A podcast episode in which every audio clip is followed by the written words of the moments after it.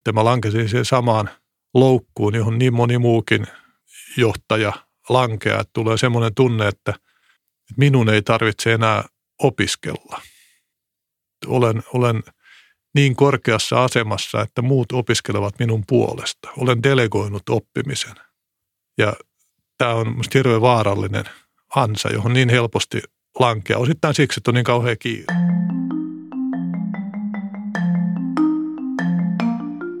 Strategian seurassa keskustelemme Risto Siilasmaan kanssa, jonka elämän tehtävä on nostaa suomalaisia yrityksiä uudelle tasolle.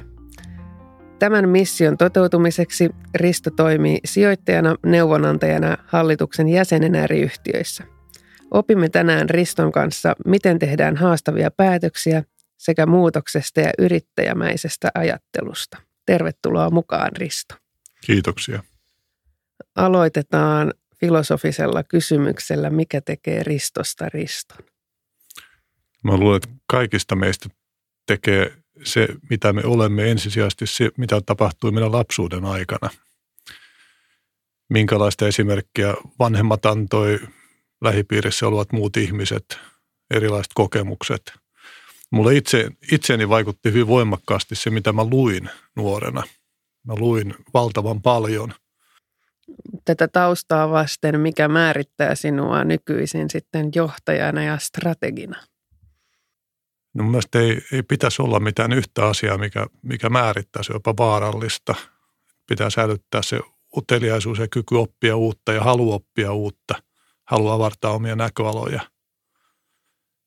Ja siitä syystä ehkä mua määrittääkin kaikkein parhaiten se, että mä mielelläni ajattelen asioita skenaarioiden kautta. Haluaisin varautua sellaisiin tilanteisiin, jotka vaikuttaa epätodennäköisiltä, mutta on toteutuessaan niin merkittäviä, että – ja toteutumisen hetkellä harmittaisi aivan valtavasti, jos se olisi yhtään miettinyt sitä etukäteen. Sinulla on takana paljon tämmöisiä menestyksekkäitä valintoja myös elämässä, niin mitä menestys tarkoittaa sinulle? No menestys ei ole millään lailla itseisarvo. Ja usein ne asiat, mitkä sitten pitkässä juoksussa tuntuu kaikkein tärkeimmiltä ja parhaimmilta, on sellaisia, joiden, joiden päälle ei välttämättä edes tällaista menestysleimaa tai sanaa laittaisikaan. Että jos ajattelee sitä, että sijoittajana joku yritys, johon on sijoittanut silloin, kun ei ollut vielä oikein ideakaan valmiina, ja sitten se myydään miljardien hinnalla, niin onko se menestys? Se on niin kuin tietyllä tavalla hyvin menestyksekäs projekti, mutta siinä on sellainen surullinen piirre, että kun se yritys myydään, niin mulla ei enää ole mitään tekemistä sen kanssa. Mä ikään kuin menetän aika paljon siinä, jolloin mä olisin hyvin ajatella sillä tavoin, että mun kannalta menestyksekkäämpi vaihe olisi ollut se, että sitä yhtiötä ei olisi myyty, mutta sen kehitys olisi jatkunut yhtä hienona kuin tähänkin saakka. Et menestys ei ole millään lailla semmoinen yksinkertainen konsepti. Oikeastaan kaikkein menestyksellisintä on se, että oppii koko ajan lisää – ja rakentaa hyviä ihmissuhteita. Onko tämä oppiminen sinun oman menestyksesi prosessi? Oppiminen on varmasti yksi semmoinen asia, mistä mä itse nautin kaikkein eniten.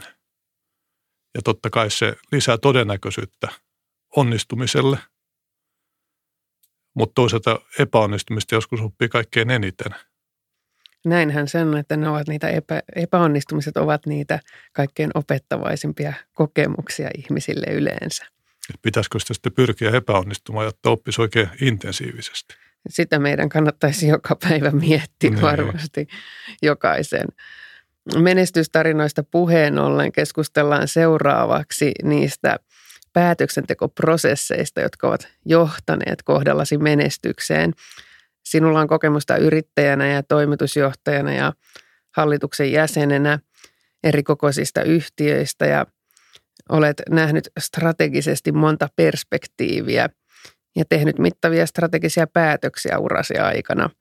Tällaisia päätöksiä ovat olleet muun muassa oman yhtiön perustaminen, erilaiset yrityskaupat, kuten Nokian myynti Microsoftille tai NSN tai Alcatel Lucentin ostot – Kertoisitko näistä päätösprosesseista? Mitä on edeltänyt ennen sitä, kun olet ollut tekemässä jotain suurta päätöstä?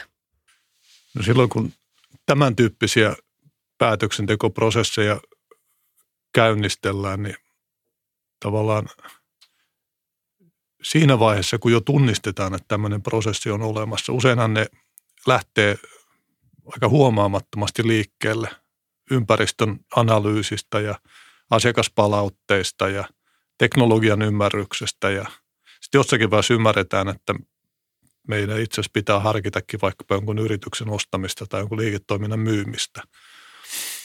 Ja siinä vaiheessa, kun se tunnistetaan ikään kuin nimeltä, niin keskeisiä kysymyksiä on käyttää jonkun verran aikaa sen analysointiin, että kuinka nopeasti meidän pitää tehdä jotain. Koska se on täysin ratkaiseva sen suhteen, että mitkä nämä seuraavat askeleet ovat ikään kuin sen analyysin osalta. Jos me ymmärretään, että meillä on aikaa, kuukausia tai jopa vuosia, niin meillä on kyky pureutua siihen ikään kuin skenaarioanalyysiin ja näiden tähän transaktioon tai toimenpiteeseen liittyvien seurausten ymmärtämiseen ihan eri tavalla kuin jos meillä on kiire. Ja joskus kiireellinen päätös voi olla helppo.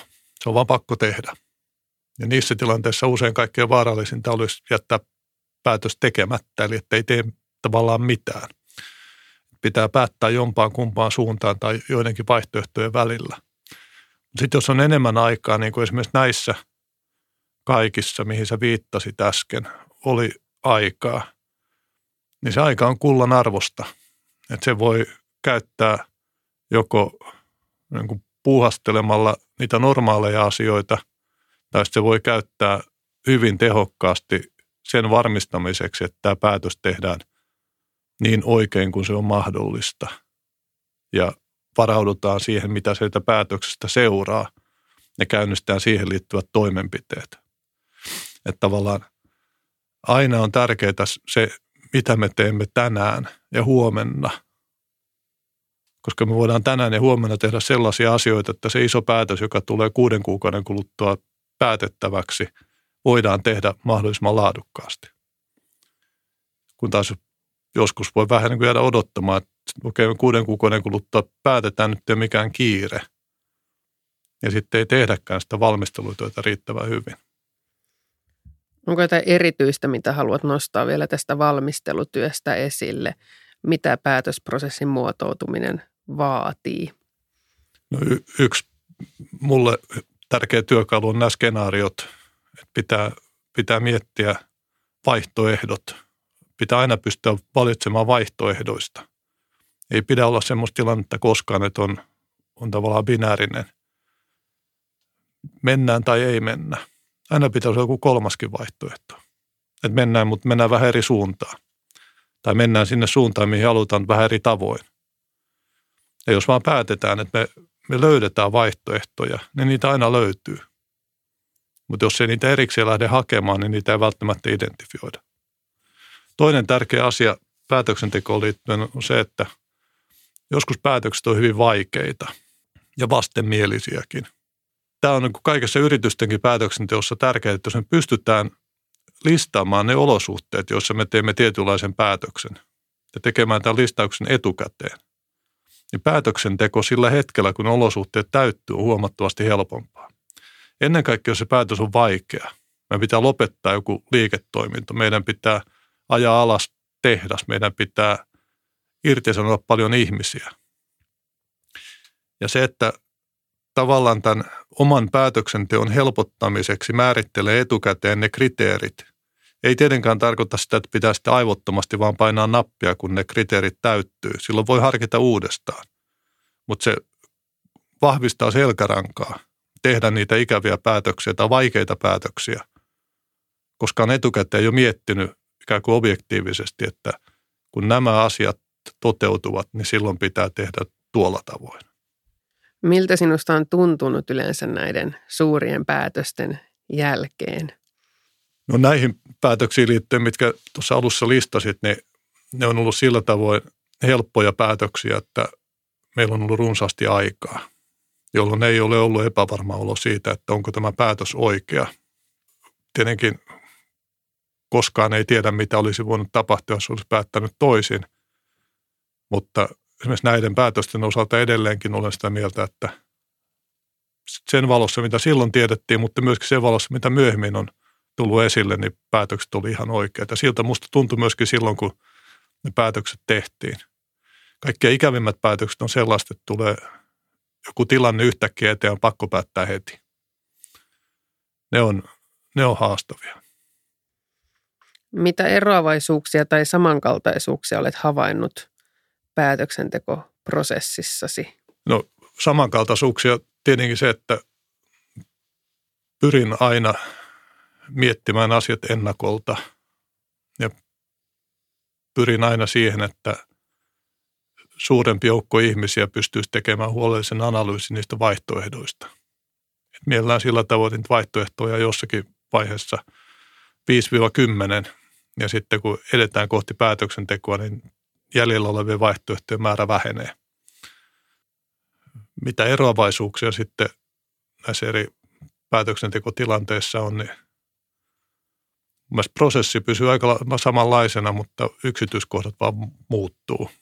Et laadukas päätöksenteko on, on prosessi ja sitä pitäisi aina pyrkiä, siihen pitäisi aina pyrkiä, että pystyy tekemään sen laadukkaana prosessina. Usein voidaan sanoa melkein poikkeuksetta, että suuret päätökset johtavat muutokseen. Tämä pätee kaikilla elämän osa-alueilla, oli kyse sitten yksityiselämästä tai organisaatioista ja mitä yrityksen muodonmuutos vaatii?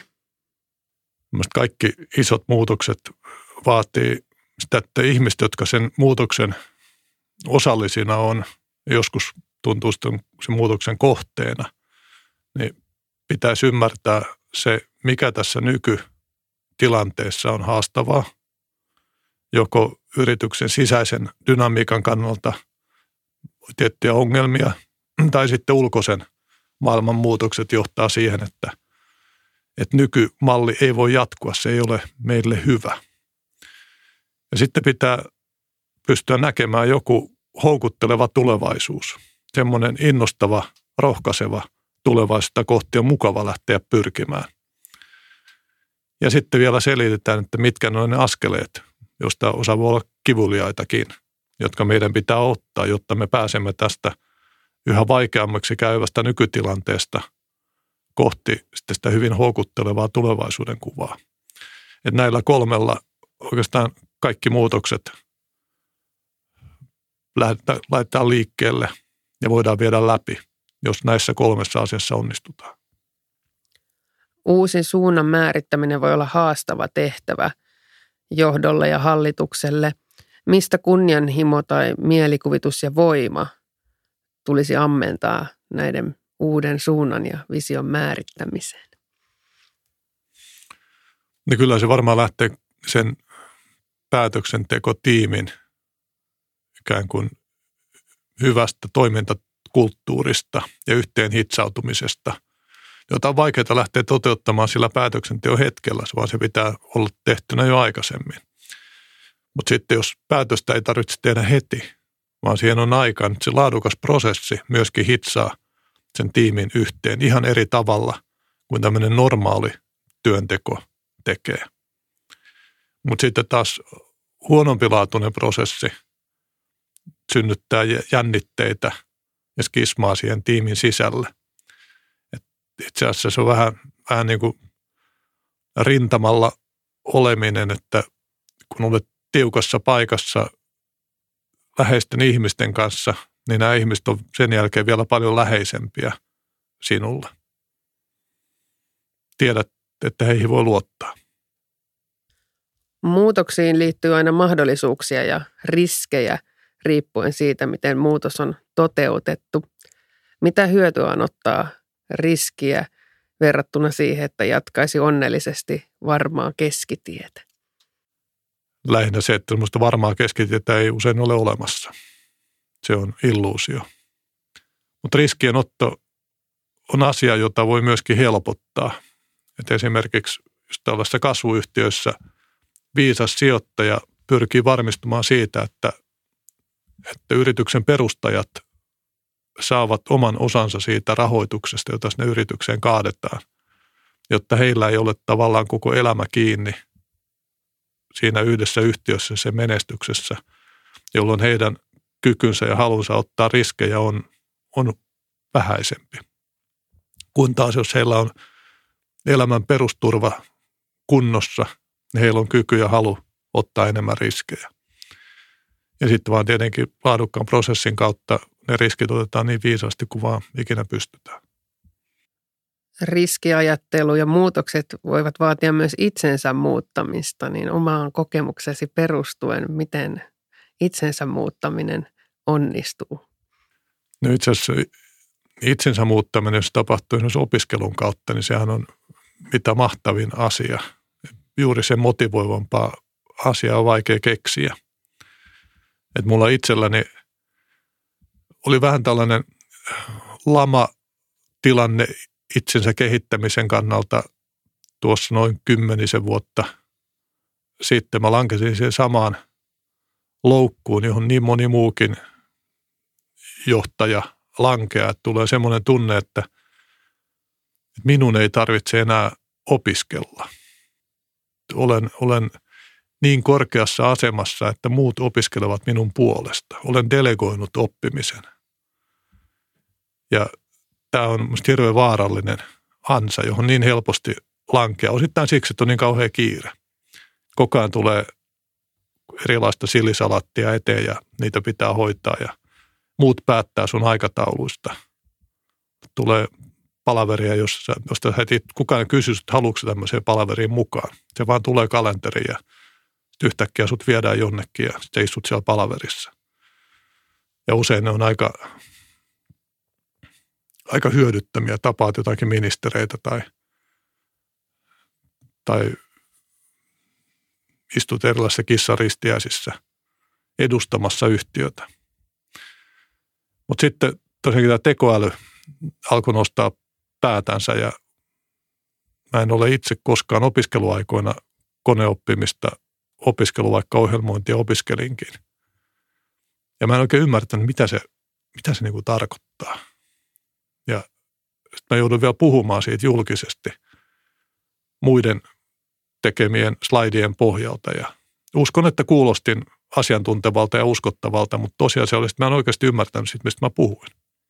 Mä vaan heittelen myös sloganeita, joita olin kuullut muualta ja muut oli mulle kertonut, tietämättä onko ne edes ihan totta.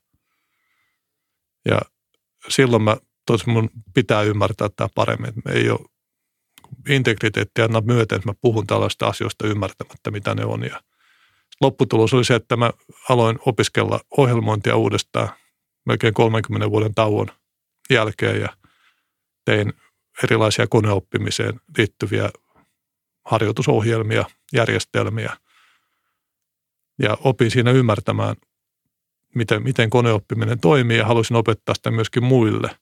Ja aloin pitämään sitä koulutuksia yritysjohdolle ja poliitikoille. Sitten mä aloin lukea, opiskella kiinan kieltä. Mä oon viime aikoina yrittänyt opiskella kvanttiohjelmointia. Nämä on no kiinan kieltä lukuun ottamatta aika teknologiakeskeisiä aiheita, mutta semmoisia, jotka todella herättää niin mielenkiintoa – mitä on tämmöinen teknologian kautta syntyvä älykkyys?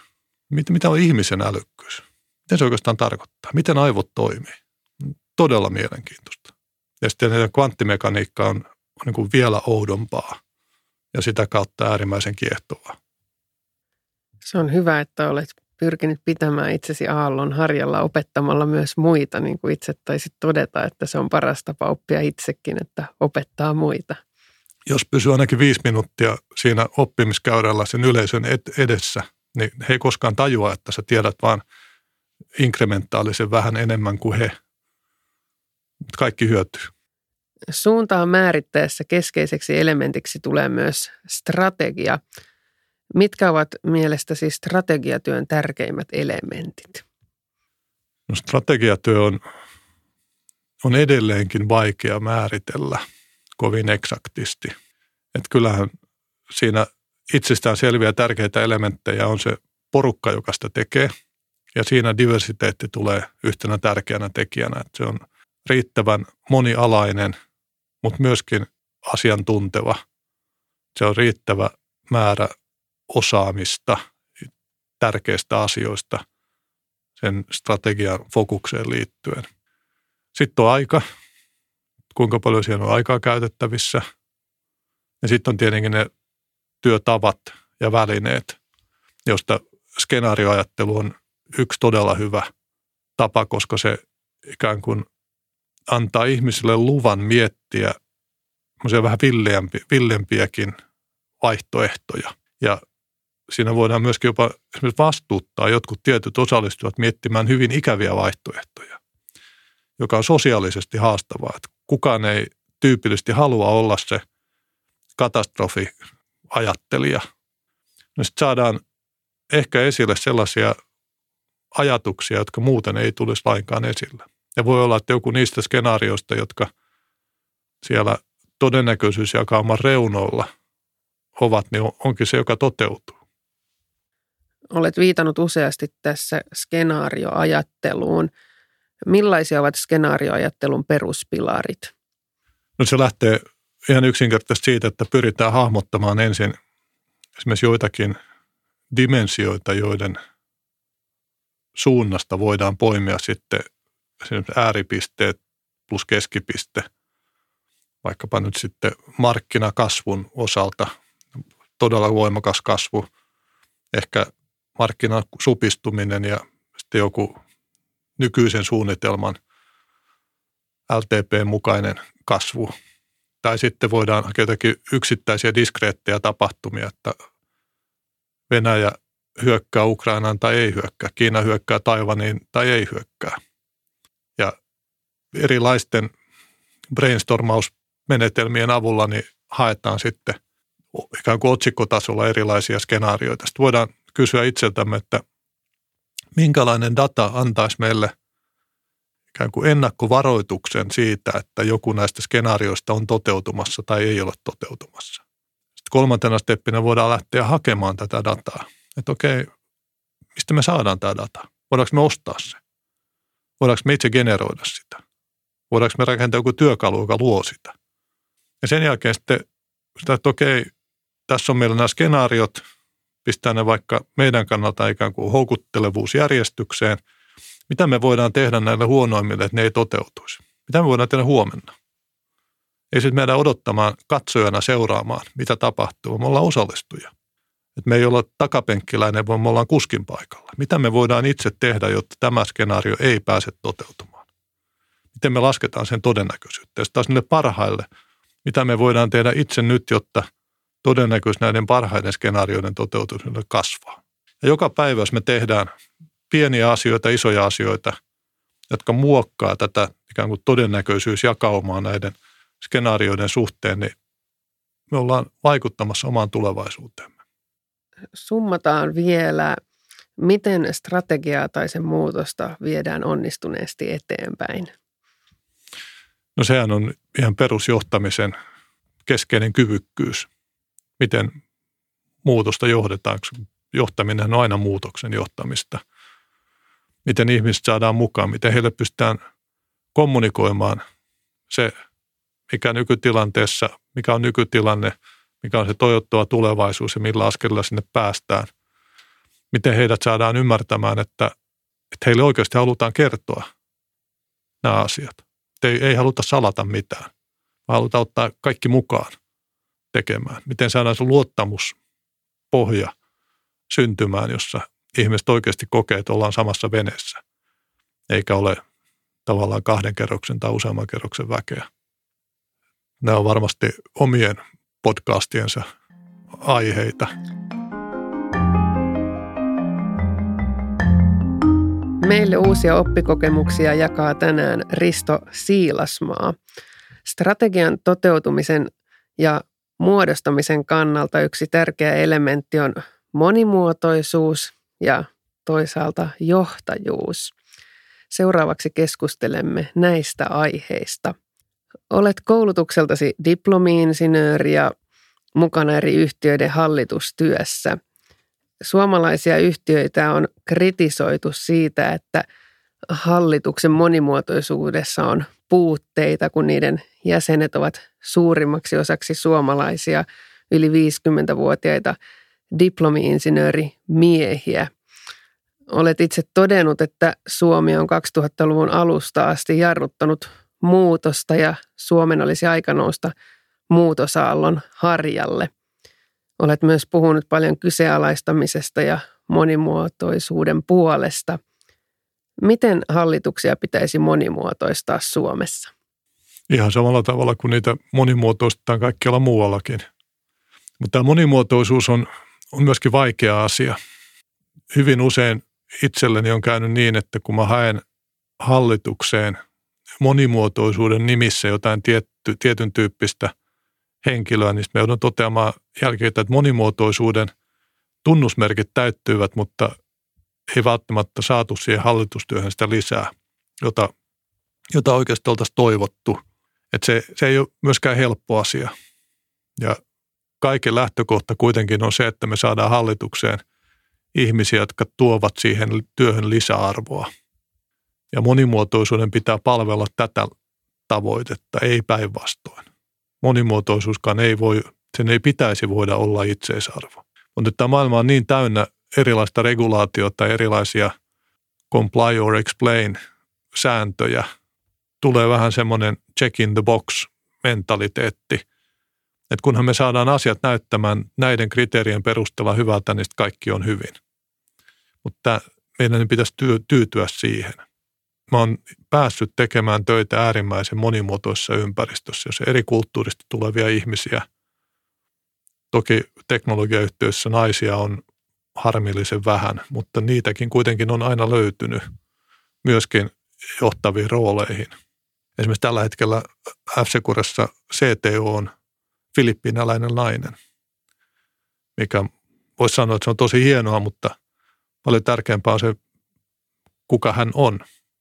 Ei se, että hän on filippiinalainen nainen, vaan se, minkälainen ihminen hän on, mitä osaamista, mitä hän haluaa tuoda ja pystyy tuomaan meille. Moninaisuutta, diversiteettia haemme jatkuvasti, mutta joskus unohdamme sen, kumpi on renkiä, kumpi on isäntä.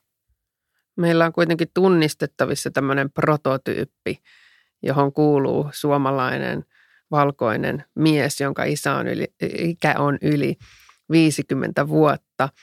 Ja tämmöinen on ollut vallalla kuitenkin 20 vuotta tutkimusten mukaan suomalaisyhtiöiden hallitustyössä. Mitä merkitystä tällä prototyypin murtamisella olisi suomalaisille yhtiöille? No kyllä mun se on jo murtumassa tai murtunut. Et naisien määrä on aika voimakkaasti kasvanut hallituksissa. Ja jälleen mä sanon, että mä oon etuoikeutussa asemassa, kun mä teen yrittäjävetoisten yhtiöiden kanssa töitä. Että mä en ole mennyt nyt viime vuosina enää hallituksiin, jolle mä itse omista sitä yhtiötä kuin riittävässä määrin. Ja silloin nämä on kaikki käytännössä kasvuyhtiöitä, missä mä olen hallituksessa mukana ja se on vähän eri juttu silloin, kun se yhtiö on ikään kuin sinun omasi. Niin sä todella haluat sinne esimerkiksi hallituksen ihmisiä, jotka kontribuoivat siihen työhön. Se on paljon vähemmän kiinnostaa se, että täyttyykö jotkut ulkopuolisten määrittämät kriteerit. Ja nämä on, on aika, no voisi olla enemmänkin diversiteettiä toki, mutta kyllä sieltä löytyy kaikenlaista taapertajaa, mikä on tosi hienoa. Ja tämä taapertaja oli, oli tässä positiivinen termi. Mitä suomalaisyhtiöt voisivat tehdä muutoksen aikaansaamiseksi monimuotoisuuden osalta? No kyllä se varmaan lähtee siitä, että ymmärretään aidosti, mitä hyötyä siitä esimerkiksi hallitustyölle voi olla ja se tapahtuu vain positiivisten kokemusten kautta. Ja totta kai regulaatio erilaiset säännöt auttaa ja pakottaa hakemaan niitä kokemuksia. Että en, mä, en, en ole ollenkaan eri mieltä sen kanssa, etteikö yhtiötä pidä kannustaa siihen suuntaan. Mutta uskon, että ne positiiviset kokemukset on se, mikä loppujen lopuksi vie meitä eteenpäin. Ja hallitustyössä on on keskeistä oikeastaan se, että siellä joutuu niin holistisesti ottamaan asioihin kantaa ja pitäisi osata vähän kaikkea. Tarvitaan sitten ihmisiä, joilla on se laaja osaamispohja ja usein silloin ikä, ikäkin on ehtinyt kertyä. Mutta sitten kysymys, että onko, onko energiatasot vielä riittävät. Ja sehän ei, ei sinänsä kysy ikää, mutta taas alleviivaa sitä, että 55-vuotias paljon kokenut, mutta jolla ei ole enää kunnianhimoa, riskinottokykyä ja halua kehittyä ja oppia ja ottaa, astua ohuelle oksalle, niin ei, ei hän ole hyvä hallituksen jäsen. Pitää olla molempia näitä, sekä kokemusta että sitten näitä luonteenpiirteitä ja halua. Ja tällaisella paletillahan se monimuotoisuus näyttäisi aika hyvin muodostuvan, jos otetaan vähän pistemäisiä ajatteluja ja vähän laajempaa kokemusta, niin silloinhan meillä alkaa olla jo remmissä monta hyvää positiivista asiaa. Olet myös tämmöisen yrittäjämäisen johtajuuden toteuttaja ja puolesta puhuja lähestymistapana strategiaan. Millaista on yrittäjämäinen johtajuus? Tämä yrittäjämäinen johtajuusajatus lähtee oikeastaan siitä liikkeelle, että, että on semmoinen omistuksen tunne. On ajatus siitä, että minulla on kun oikeus muuttaa asioita. Ja ennen kaikkea minulla on velvollisuus muuttaa asioita. Et jälleen, että en ole matkustajana tässä, vaan olen kuskin paikalla. Ja se ei tarkoita sitä, että että et voisi tuntea näin ollessasi hallituksen rivijäsen. Hallituksen rivijäsenkin voi kokea sillä tavoin, että minulla on velvollisuus olla ohjaamassa tätä laivaa oikeaan suuntaan. Ja minulla on oikeus tulla kuulluksi. Ja minulla on oikeus vaikuttaa asioihin. Ja tämä on hyvin erilainen tunne kuin se, että minä olen vain töissä täällä. Ja tämä sama yrittäjämäinen tunne voi olla työntekijällä, se voi olla yrityksen johtajalla, se voi olla yrityksen hallituksen jäsenellä, mutta kaikissa näissä tehtävissä voi toimia ilmankin tätä tunnetta. Ja jos me saadaan tämmöinen yrittäjämäinen ajattelu ja asennoituminen läpi, niin silloin kaikilla tasoilla koetaan, että hei, tämä on mun juttu.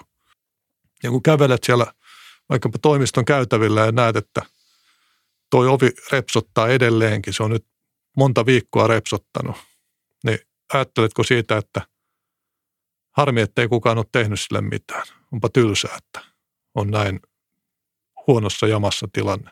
Vai ajatteletko sillä tavalla, että mitäs mä voisin korjata tuon? Tämä on mun auto. Nyt ovi repsottaa. En mä, mä en hyväksy tätä tilannetta. Ja tämä on toki vain konkreettinen esimerkki, että usein ne repsottuvat asiat on prosesseissa, ne on järjestelmissä, ne on asenteissa, kulttuurissa. Ja jos meillä on yrittäjämäinen tunne, niin se repsottava ovi häiritsee meitä. Meillä on sellainen tunne, että minulla on oikeus ja velvollisuus tehdä tälle asialle jotain. Sen sijaan, että odotan, että joku muu keksisi korjata sen. Miten tämä tunne omistautumisesta saadaan käytännössä yrityksessä aikaiseksi?